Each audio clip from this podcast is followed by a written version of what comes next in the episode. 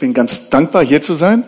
Das ist für mich fast wie zu Hause, weil meine Frau kommt nämlich aus Ludwigsburg und entsprechend war mir der Weg nicht ganz unbekannt.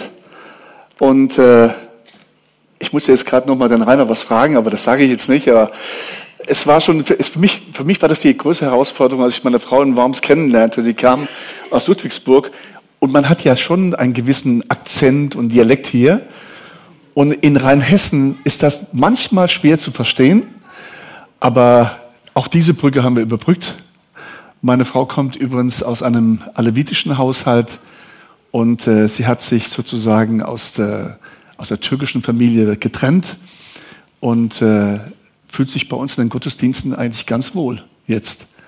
Und auch mit einem Mann, der ein offenes Bekenntnis zu Jesus hat.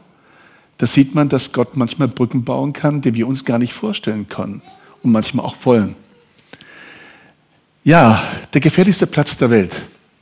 Schon interessant. Wenn man das als Chart machen würde, so eine Art Aufstellung, Top 10, die gefährlichsten Plätze der Welt, dann käme schon einiges zusammen. Bei mir lief das anders als vielleicht bei anderen Menschen.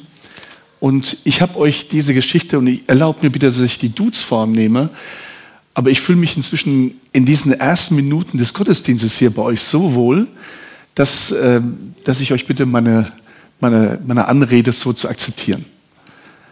Ich komme aus Italien, wie natürlich der Name unschwer zu erkennen ist. Und zwar komme ich aus Calalzo di Cadore. Das ist in der Nähe von Cortina d'Ampezzo und das ist praktisch Skigebiet im Norden, in den Bergen Italiens. Da bin ich geboren, aufgewachsen, in die Schule gegangen und dann als Pinf hierher nach Deutschland gekommen. Nach Südhessen. Meine erste Sprache, die ich erlernte, war nicht Deutsch. Das war südhessisches Dialekt. Dann verstand mich natürlich niemand anders mehr als nur die Leute aus unserem Dorf. Aber immerhin konnte ich dann mich mitteilen. Und als kleiner Junge hatte ich natürlich große Herausforderungen heraus, äh, ja, anzugreifen. Ähm, mein Vater war ein sehr strenger Vater, der mich sozusagen in die Kunst des Eismachens einwies, weil meine Eltern waren Eiskonditoren und ich lernte dadurch in dem Eiscafé, wie man richtig Eis macht. Das weiß ich also heute noch. Mein Vater war aber auch so gestreng, äh, dass er manchmal seine Hände nicht bei sich lassen konnte und entsprechend war er manchmal schon ziemlich rau mit mir umgegangen. Manchmal war es so rau, dass ich oftmals tagelang nicht in die Schule gehen konnte, weil er sehr jähzornig war. Ein impulsiver Italiener, der seinen Sohn liebt über alles, aber eine sehr, sehr gestrenge Hand hatte. Das führte dazu, dass ich als kleiner Junge bereits ins Zentrale Institut nach Mannheim kam. Das ist eine psychotherapeutische Anstalt sozusagen, die es darauf abzielt, die Kinder wieder aufzubauen und wieder darin zurückzuführen, wo sie eigentlich hingehören, in den Schoß der Familie. Das war bei meiner Familie gar nicht einfach, weil mein Vater war, wie gesagt, bis, äh, bis zum Ende hin sehr, sehr streng, sehr streng mit mir und meine Familie bezog sich fast nur auf das Leben in einem Eiscafé. So, wenn ich manchmal kleine Jungs sehe oder Mädchen sehen in Dönerläden, die den ganzen Tag bei ihren Eltern im Dönerladen sind, aber sie kriegen ja ihre Eltern gar nicht richtig mit. Und so war es bei mir auch. Entsprechend war meine Jugend nicht ganz einfach gewesen, weder für meinen Vater, weder für meine Mutter, weder für mich. Aber äh, irgendwann mal wurde ich Schüler, ja, man ging in die deutsche Schule, dann nicht mehr in die, in die italienische Schule und ich lernte dort auch viele äh, jüngere Leute kennen in meinem Alter, die dann sich politisch betätigen wollten. Es war die Zeit der 68er, die Studentenrevolte, die Studentenbewegung. Wir waren begeistert von Rudi Dutschke. Wir waren begeistert von diesem Aufbruch, das in Deutschland und auch in Frankreich und überall war. Und dann kam, wie es kommen musste, eine Welle hinter der anderen. Die erste war die Mao-Welle. Für viele Jüngeren, die jetzt hier sitzen, vielleicht nicht ganz wissen, wer der Vorsitzende der, der chinesischen Partei, äh, also Chinas war Mao Zedong, das war praktisch der Vorsitzende der kommunistischen Partei in China. Und er hatte damals eine kleine Bibel verfassen lassen mit allen seinen Sprüchen. Das war meine allererste Bibel, obwohl ich eigentlich Messdiener war in der katholischen Kirche. Aber auf der anderen Seite hatte ich diese Maubibel. Und die bewegte mich mehr als die christliche Bibel. Und entsprechend, ich kaufte mir rote Klamotten, so wie die anderen. Ich ging auf die Straße, so wie die anderen. Und hatte natürlich diese Maubibel bei mir. Und ich kannte jeden Spruch, jede Phrase von Mao Zedong, die ich dann immer voll äh, auf der Straße deklarierte und, und sagte, ja, Mao Zedong hat aber gesagt. Und äh, irgendwann mal merkte ich, also da steckt zwar sehr viele Sprüche dahinter, aber so wenig Inhalt. Und dann traf ich auf Christen, so ähnlich Leute wie Rainer, weniger mit der Lederjacke, sondern die waren eher anders. Und die luden mich dann so in den Kaffee ein, in ein christliches Café in einer Gemeinde. Und dann sagte ich, da gehe ich hin. Und denen zeige ich mal, wer Mao Zedong ist. Den zeige ich mal, was Kommunismus bedeutet. Denen werde ich mal aus den Lehren von Karl Marx was erzählen. Und dann ging ich in das Café und siehe da, die erzählten mir erstmal was von Jesus.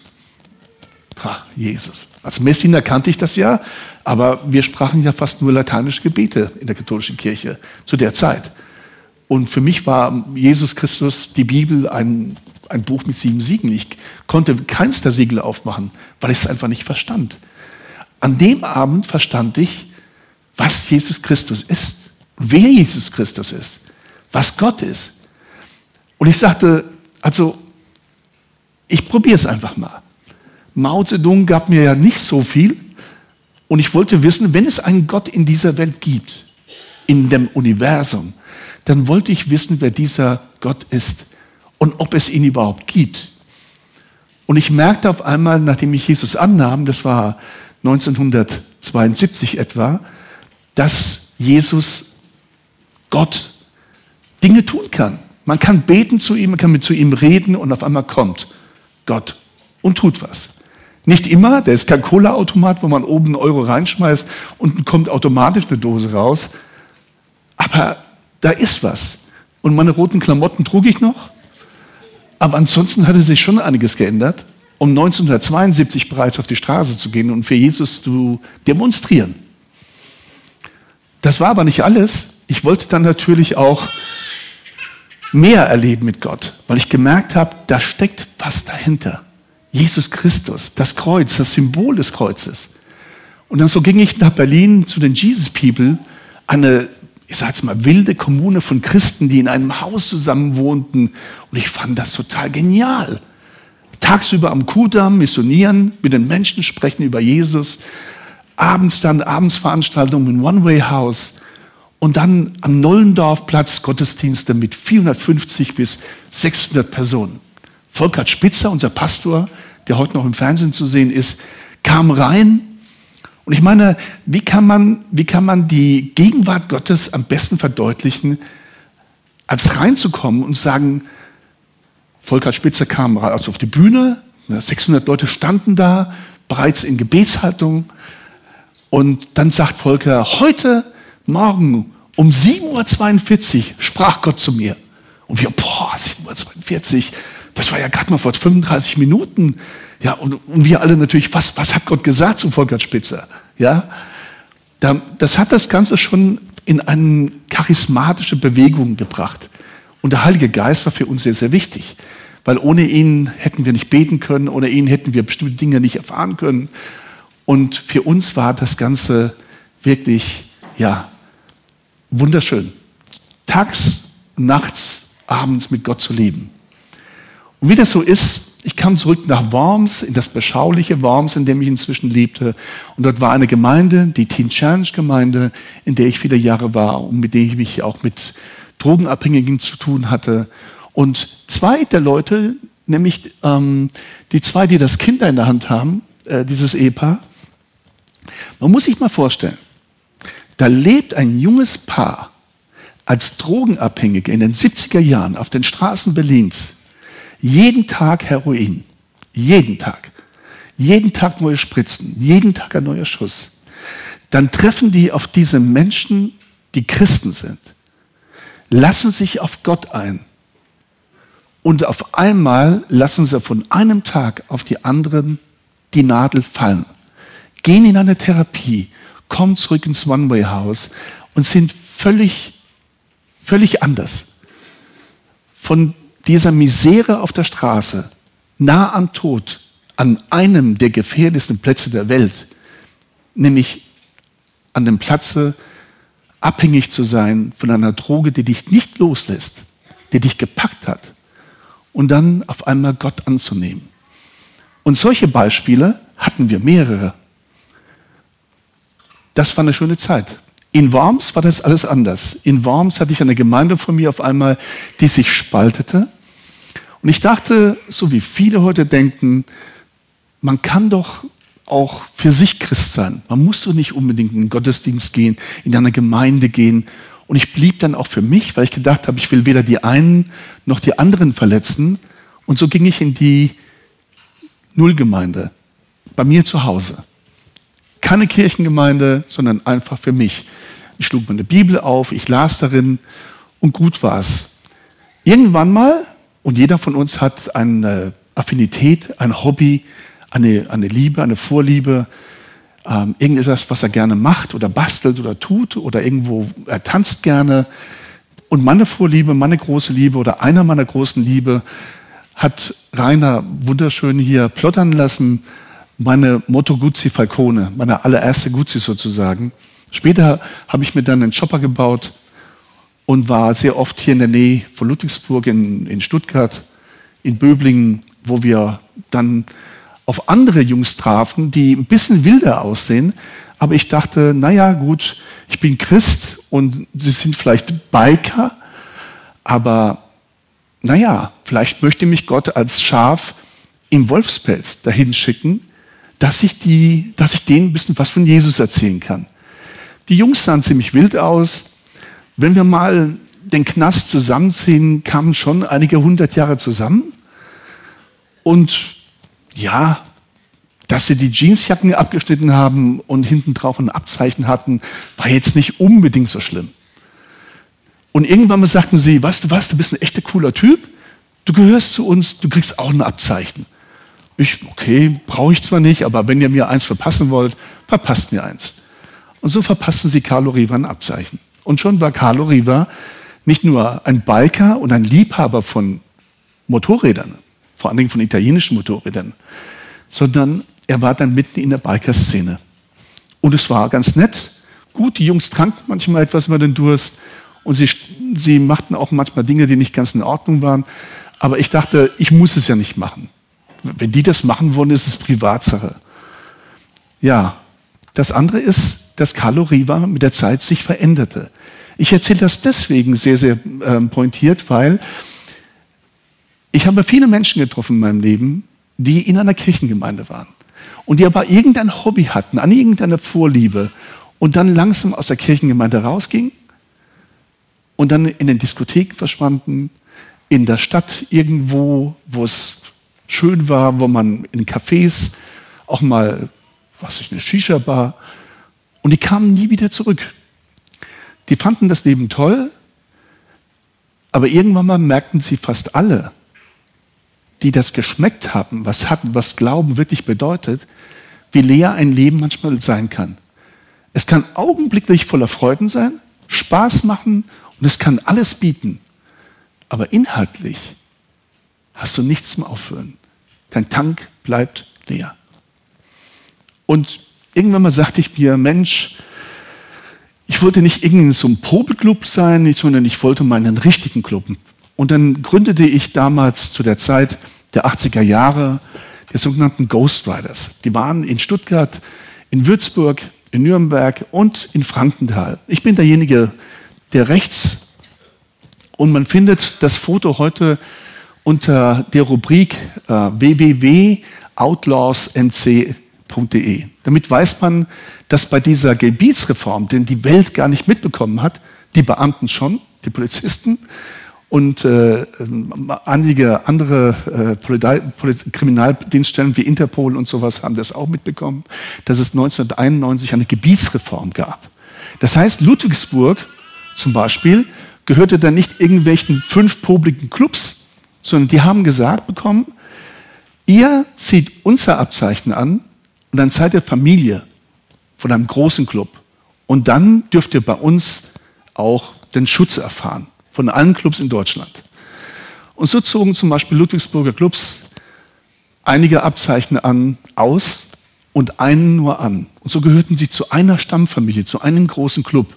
Dann waren es nicht nur fünf Clubs mit etwa 20 Leuten, auf einmal waren es ein Club mit 100 Leuten. Stuttgart genauso. Zum Beispiel in Stuttgart haben damals die Hells Angels äh, äh, das Sagen gehabt. Und bei den Ghost Riders, die gingen zu den Outlaws. Das waren zwischen den großen verfeindeten Clubs noch diejenigen, die am friedlichsten waren.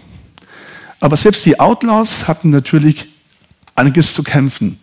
Weil was bringt es, wenn du friedlich bist und du sagst, du machst keinen Mist und du machst keine Geschäfte und so weiter und so fort, aber du fährst hinaus in die großen Welt und draußen sind aber einige anderen Clubs, die dich nicht mögen.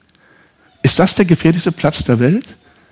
Jeden Morgen, ich weiß es noch ganz genau, meinen 45er durchzuladen, in den Schulterhalfter, Lederjacke drüber und dann losfahren. Und wenn es dann knallt, hast du wenigstens sechs Schuss bei dir, wo du dich wehren kannst.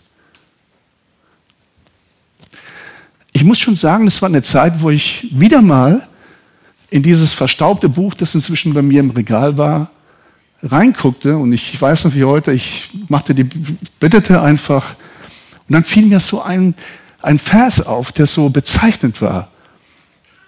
Vom Propheten Jesaja. Fürchte nicht, fürchte dich nicht, denn ich habe dich bei deinem Namen gerufen, du bist mein. Und wenn du durch das Wasser gehst, bin ich bei dir und die Ströme werden dich nicht überfluten. Woanders steht ersaufen. Luther spricht ja sehr blumig dann. Und wenn du durchs Feuer gehst, wirst du nicht versenkt werden und die Flammen werden dich nicht verbrennen, denn ich bin der Herr dein Gott. Dann schlug ich die Bibel zu und dachte, Gott sei Dank, wenn Gott bei mir ist, nur das Problem ist, in zum Bikerclub, das ist nicht wie in einem Geflügelzüchterverein. Ja? Du kannst nicht einfach sagen, Jungs, das war nett mit euch, also das mit den Geflügel, das ist super, aber ich gehe jetzt in den Kaninchenzüchterverein und gut ist und tschüss. Das geht nicht. Weil in dem Club, wo du bist und in einem anderen Club laufen Geschäfte. Nicht bei allen Bikerclubs, die Abzeichen tragen. Es gibt ganz viele, die sich vorbildlich verhalten, familiär, mit den Kindern und mit den Hunden und mit den Katzen auf irgendwelche Motorradtreffen und sind dann das ganze Wochenende dort und haben Spaß dabei. Das gibt's auch. Diese Jungs haben auch Spaß, aber anders. Und das Geschäft, um die Maschinen zu finanzieren und das Leben zu finanzieren, denn viele arbeiten ja gar nicht, sondern die betreiben ihre Geschäfte, sind im höchsten Maße kriminell, mafiös. Das heißt, ich war zum Beispiel spezialisiert irgendwann mal auf Waffenhandel, weil ich mich halt mit Waffen gut auskannte. Jemand anders hatte ähm, Frauen, die für ihn arbeiteten, anschafften und andere wiederum Drogen. Wo war ich da hingekommen? Und ich, ich, äh, ich sage immer, ich muss das immer davor sagen, es gibt jetzt ein kritisches Bild, das blende ich nicht zu lange ein, aber es war dann, manchmal sagt man, ja, aber man kann auch mal mitfahren. Ja? Wir hatten damals eine junge Frau mit 19 Jahren, die war frisch verheiratet gewesen und die ging mit zu einem dieser Treffen. Die gehörte zu uns, die trug unser Abzeichen. Und es war ein Club, der sich aufmachte, ähm, Veranstaltungen zu machen für Kinder, für Waisenheimkinder, zum Beispiel Spielzeug zusammen hinzufahren und dort mit einem Riesenkarren abzuladen, Blut zu spenden, Blutspendeaktionen zu machen. Ein guter Club. Nur, das junge Mädchen, das mitging, ging auf eine Bikerparty. Auf dieser Bikerparty waren wiederum Biker, die uns nicht leiden konnten und wir mit denen auf einen großen Abstand gingen. Und irgendwann mal an diesem Tag, das war 1982, löste sich der Schuss aus einer Waffe. Wir wissen heute noch nicht warum. Von einem anderen Club. Und Ilona Zimmermann starb. Und ich meine, sie wurde damals in ihrem äh, Brautkleid äh, bestattet. Und das ist nicht einfach, wenn man jemanden sieht, der 19 Jahre alt ist und sein Leben verliert. Und es muss nicht so gewaltsam sein. wenn ich sehe, wie viele 19-Jährige und junge Menschen heute mit dem Motorrad auf die Straße kommen und diesen Rausch der Geschwindigkeit nicht beherrschen können, sondern sie werden beherrscht und sterben, jung. Das ist hart. Diese Jungs interessierten sich gar nicht dafür. Für sie war wichtig, wie sie am nächsten Tag ihre Geschäfte machen. Und ich war mittendrin. Das Haus, du kannst als Präsident eines Clubs nicht einfach dann sagen, Jungs, ähm, ich habe mir das anders überlegt, das ist mir alles zu gefährlich, ich steige morgen aus. Eine interessante Begegnung hatte ich in Hamburg auf der Reeperbahn. Ein Mann in meinem Alter ungefähr damals, das ist rechts Rocky, der dürfte einigen bekannt sein, der war mit Udo Lindenberg auf Tournee gewesen. Rocky arbeitete damals als Krankenpfleger. Und man muss mir vorstellen, du liegst als Patient auf Station in einem Bett und Rocky kommt rein, komplett tätowiert. Da fällst du vom Bett und bist tot. Ja? Und Rocky bekam keine Anstellung. Deswegen arbeitete er in einem Tätowiersalon, einen sehr bekannten in Hamburg, wo wir uns haben alle tätowieren lassen. Und als der kam ein junger Mann rein, 18 Jahre, lange Haare, wollte sich ein Stirnband tätowieren lassen. Und der Meister, ein Däne, der hätte viel Geld verdienen können an dem Tag, schickt ihn zu Rocky und Rocky sagt, was willst du machen? Und sagt, ein Stirnband. Er sagt, sag mal, bist du blöd? Guck mich an. Ich laufe hier durch die Reeperbahn und mich glotzt jeder Blöde an. Ja? Guck mal, wie ich aussehe. Ich bin von oben bis unten tätowiert. Vom Knast, vom Tätowierstudio, von meinen Kumpels, jeder durfte mich tätowieren. Ja, überleg dir das. Der junge Mann ist rausgegangen. Und Rocky wurde später Christ. Er hatte Menschen kennengelernt auf der Straße. Eine freundliche Gemeinde, wie ihr das seid. Man kommt hier rein, man hat ein super Erlebnis. Das ist mein Erlebnis heute. Ich komme rein und ich werde freundlich aufgenommen. Er wurde freundlich aufgenommen. Auf der Straße wurde er nicht freundlich aufgenommen. Später mit Lindenberg oder früher mit Lindenberg war er, ja, eine große Nummer. Tourte mit ihm. Aber was war dann? Abends Koks, Alkohol, Partys und es hat nichts gebracht. Ich veränderte mich allerdings auch. Und ich wurde, ich sage jetzt mal, nicht ungefährlich. Gerade ich wurde oftmals respektiert von einem anderen Präsidenten, weil ich fackelte nicht lang. Wenn es darum ging, dann zog ich meinen Revolver und schoss. Punkt. Da wurde nicht viel diskutiert. Aber was war aus mir geworden, aus diesem Menschen, der einst Christus angenommen hat? Und es wurde noch schlimmer, weil, ich sage es mal in aller Deutlichkeit, wenn es einen Gott gibt, gibt es natürlich auch einen Satan, einen Teufel, einen Widersacher, wie auch immer man ihn nennen will. Und er versucht natürlich alle Strategien und Tricks, um jeden von uns irgendwie um sein Glauben zu bringen. Und bei mir war das dann natürlich zwangsläufig klar.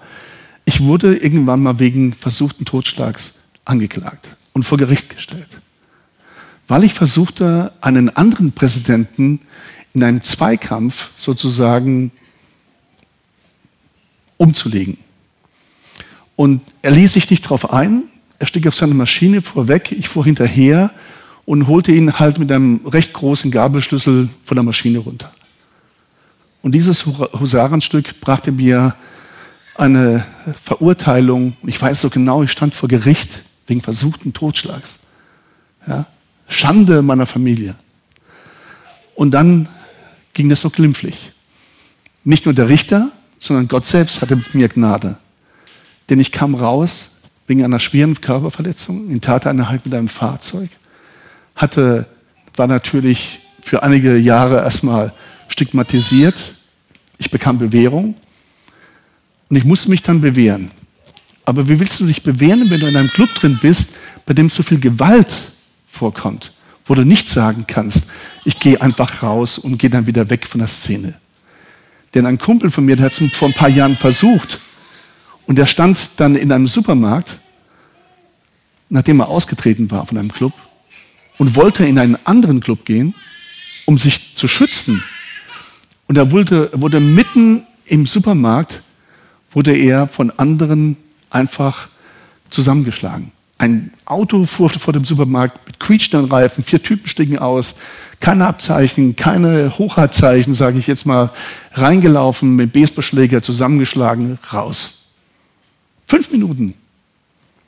Und er lag in seiner Blutlache. Und da kapierte ich eins. Wieder mal so ein Tag, wo ich das verstaubte Buch aus dem Regal nahm, schlug mit der Handkante rein und fand dann einen Vers, der eigentlich ganz anders gemünzt war, aber trotzdem in meine Situation hineinsprach. Ich konnte nämlich nicht zwei Herren dienen. Da war Gott. Und da war jemand anders. Da war die Welt, wo Gott ist und Jesus Christus ist. Und da war eine andere Welt. Und ich konnte nicht zwei dienen. Und ich wurde entsprechend genötigt fast, eine Entscheidung zu treffen. Die Entscheidung machte mir Gott nicht einfach. Denn hier 1986 wurde ich bei einer Schießerei mit einem, mit dem Gremium im C fast erschossen. Wir wurden alle zusammengeschlagen, wir lagen alle in unserem Blutlachen und jeder, der versuchte aufzustehen, wurde gekillt. Und ähm, ich weiß noch wie heute, das war für mich die Entscheidung zu sagen, egal wie, tot bin ich sowieso. Ob ich jetzt im Club drin bleibe sterbe ich an Ende des Tages. Oder ich gehe raus und mein Club rächt sich an mir. Ein Kumpel von mir aus Hamburg, von den, von den Satansadler, dem wurde damals sein Abzeichen hinten auf dem Rücken, das er sich hat tätowieren lassen, mit einem Gerbermesser schön fein rausgeschnitten. Nur mal um die Brutalität eines Clubs zu zeigen. Nicht allen Clubs, aber manchen. Und ich entschied mich, ich gehe zu meinem Club in die Sitzung, ich steige aus. Und ich kehre zurück zu Gott. Was auch immer passiert. Und ich sehe mich heute noch auf der Toilette, eingeschlossen. Ich bete dich, sagte, Herr, ich gehe jetzt hier raus. Ich werde mein Leben wieder neu anfangen mit dir. Und ich weiß, es ist der gefährlichste Platz auf dieser Welt, in dem ich momentan bin. Aber was immer jetzt passiert, ich gehe raus und werde mein Leben neu übergeben. Und dann hast du es in deiner Hand. Und das tat ich. Und ich ging raus. Ich sagte den Jungs, ich wünsche euch alles Gute. Hier ist mein Abzeichen, mein Revolver, mein Totschläger. Und ich wünsche euch ab heute alles Gute, dass nichts passiert. Fahrt mir nicht von meiner Maschine. Lasst euch nicht erschießen. Ich ziehe mich zurück als Präsident. Und das tat ich dann auch. Und ich weiß noch, ich drehte mich rum und ging aus dem Raum heraus. Man hätte wirklich an der Stecknadel fallen, äh, man hätte sie fallen können, hören können. Es war mucksenstill, so wie jetzt. Ich ging zurück in die Gemeinde und ich ließ mich taufen. Ich war damals in einer Baptistengemeinde und ich verstand auf einmal diesen wichtigsten Vers, der in der Bibel steht, in Johannes 3, 16. Dass Gott jeden von uns, da können wir unseren Namen draufschreiben, wir sind keine Statisten, jeden von uns so sehr liebt, dass er das Einzige, nicht viele, sondern das Einzige, was er hatte, seinen eigenen Sohn, Jesus Christus, gegeben hat, ans Kreuz hat gehen lassen, damit wir eines Tages eine Chance haben, mit ihm zu leben. Und zwar in einem Leben, das länger ist für 50, 60, 70, 80 Jahre. Das hat er uns versprochen. Ich schrieb damals ein Buch, das ist heute nur ausverkauft, es gibt es nur noch gebraucht und äh, die Geschichte gibt es heute in der sogenannten Biker-Bibel. Da findet man die Geschichte in Kurzform von mir. Und interessanterweise kam dann zum allerersten Mal jemand auf mich zu und sagte, Mensch, wir haben so viele Ausländer bei uns in der Stadt, kannst du uns nicht helfen? Äh, wir brauchen jemanden, der so ein bisschen die Verbindung hält in unserer Stadt zwischen den Ausländern und zwischen uns. Ich sagte, ich kann es versuchen. Ich wollte nie irgendwie politisch werden, aber in diesem sogenannten Beirat für Migration und Integration der Stadt Worms mache ich gerne mit. Und so waren meine allerersten Kontakte wirklich zu Migranten in unserer Stadt. Und ich erlebte eine hohe Akzeptanz. Unser Bürgermeister, der zweite von rechts, ähm, fand es auch gut, der, der hat mich unterstützt. Ganz links ist eine Gemeindepfarrerin einer evangelischen Kirche, die meinte dann nur, als Baptist, als evangelisch freikirchlich, das soll ich doch bitte nicht die Mission zu stark in den Vordergrund stellen. Also den Menschen etwas zu stark vielleicht von Jesus Christus zu sagen. Dann sagte ich, liebe Erika, ich mag dich, aber das kann ich nicht. Also wenn ich zu einem Menschen gehe, als neugeborener Mensch, der sich wieder hat taufen lassen, der wieder zurückgekommen ist, der aus einem der schlimmsten Plätze, der, der gefährlichsten Plätze der Welt gegangen ist, um für Menschen da zu sein, für eine Brücke da zu sein, dann brauche ich Gottes Hilfe. Und äh, es steht mir einfach im Herzen geschrieben. Ich möchte den Menschen davon erzählen, was Jesus in meinem Leben getan hat. Und ich muss zugeben, ich hatte, ich traf auf eine Menge Vorurteile, die ich selbst hatte, gegenüber Menschen, die von anderen abgelehnt werden. Und viele dieser Menschen waren muslimischen Glaubens. Und ich kann mich erinnern, wie heute eine muslimische Vorbeterin einer sehr, sehr strengen Gemeinde sagte mal von unserem Oberbürgermeister, den Herrn Riva, Carlo Riva, das ist unser Freund. Wir wissen, er ist Christ. Wir wissen, er geht jeden Sonntag in die Kirche. Wir wissen, er liest die Bibel. Das kannten die gar nicht so von Christen. Die haben Nachbarn, die schlagen ihre Frauen und gehen sonntags in die Kirche. Sage ich, ja, Hatice. Aber es gibt auch Türken, die schlagen ihre Frauen und gehen in die Moschee. Sagt er, ja, das sind alles böse Menschen. Da macht der Glauben keinen Unterschied. Aber bei dir, sagte sie, merken wir einfach, du liebst Gott und du verfolgst deinen Glauben und du meinst deinen Glauben ernst. Und die Moscheen öffneten sich. Und ich ging mit Pastoren hinein und ich stellte uns einen Glauben vor. Wir beteten dort vor dem Essen in der Moschee und nahmen dann unsere Mahlzeiten zu uns. Und wenn ich euch was sagen kann, das, was viele dieser muslimischen Menschen in unseren Städten und, und, und in unserem Land vor allen Dingen erkennen und anerkennen, ist, wenn wir als Christen einfach unseren Glauben leben. Und zwar wirklich echt authentisch. Wenn Sie das erleben, erleben Sie einen gläubigen Menschen, so wie Sie sich den vorstellen. Nur natürlich, dass unser Glaube sich von Ihrem unterscheidet. Und das erkennen Sie aber trotzdem an, auch wenn es ein Riva ist. Wie das so kam, eines Tages wurde ich gebeten, ob ich mich für den Stadtrat aufstellen soll. Und ich dachte mir, wenn es einen wirklich gefährlichen Platz in dieser Welt gibt, dann als Stadtrat. Denn egal was passiert in, deiner, in deinem Ort, in deiner Stadt, in deinem Kreis, du bist verantwortlich. Du hast es bei der Stadtratssitzung äh, äh, entschieden. Du hast die Umleitung gemacht und die Baustellen. Und du hast die Straße aufreißen. aufreißen. Ich habe gesehen, wie du deine Hand gehoben hast. Und da wirst du angeschossen von allen. Da rufen, da, da rufen dich Leute manchmal nachts an und sagen, äh, wir haben hier ein Problem mit Hundekot. Und du musst fragen, hat der Hund Migrationshintergrund?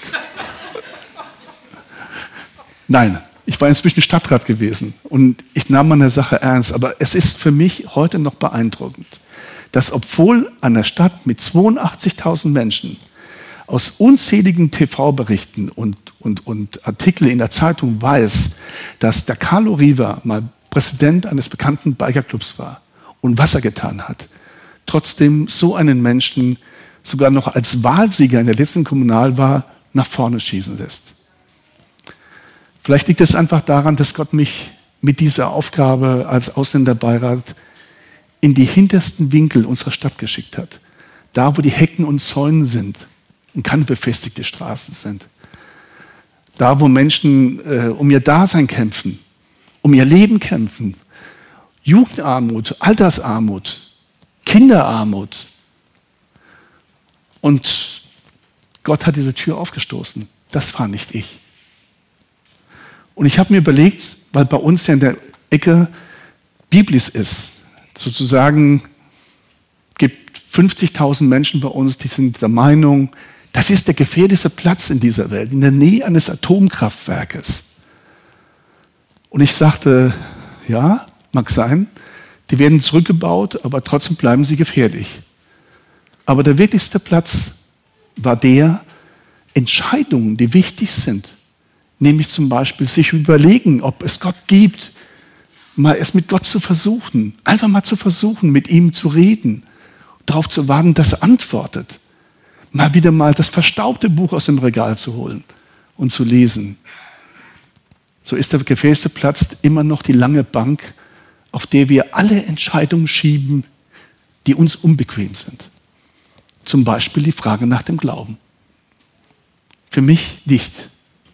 Denn ich habe irgendwann mal diese Entscheidung getroffen und Gott hat es mal ein bisschen nachhelfen müssen. Aber ich bin heute einfach Gott dankbar, dass er aus meinem Leben das gemacht hat, was ich heute bin.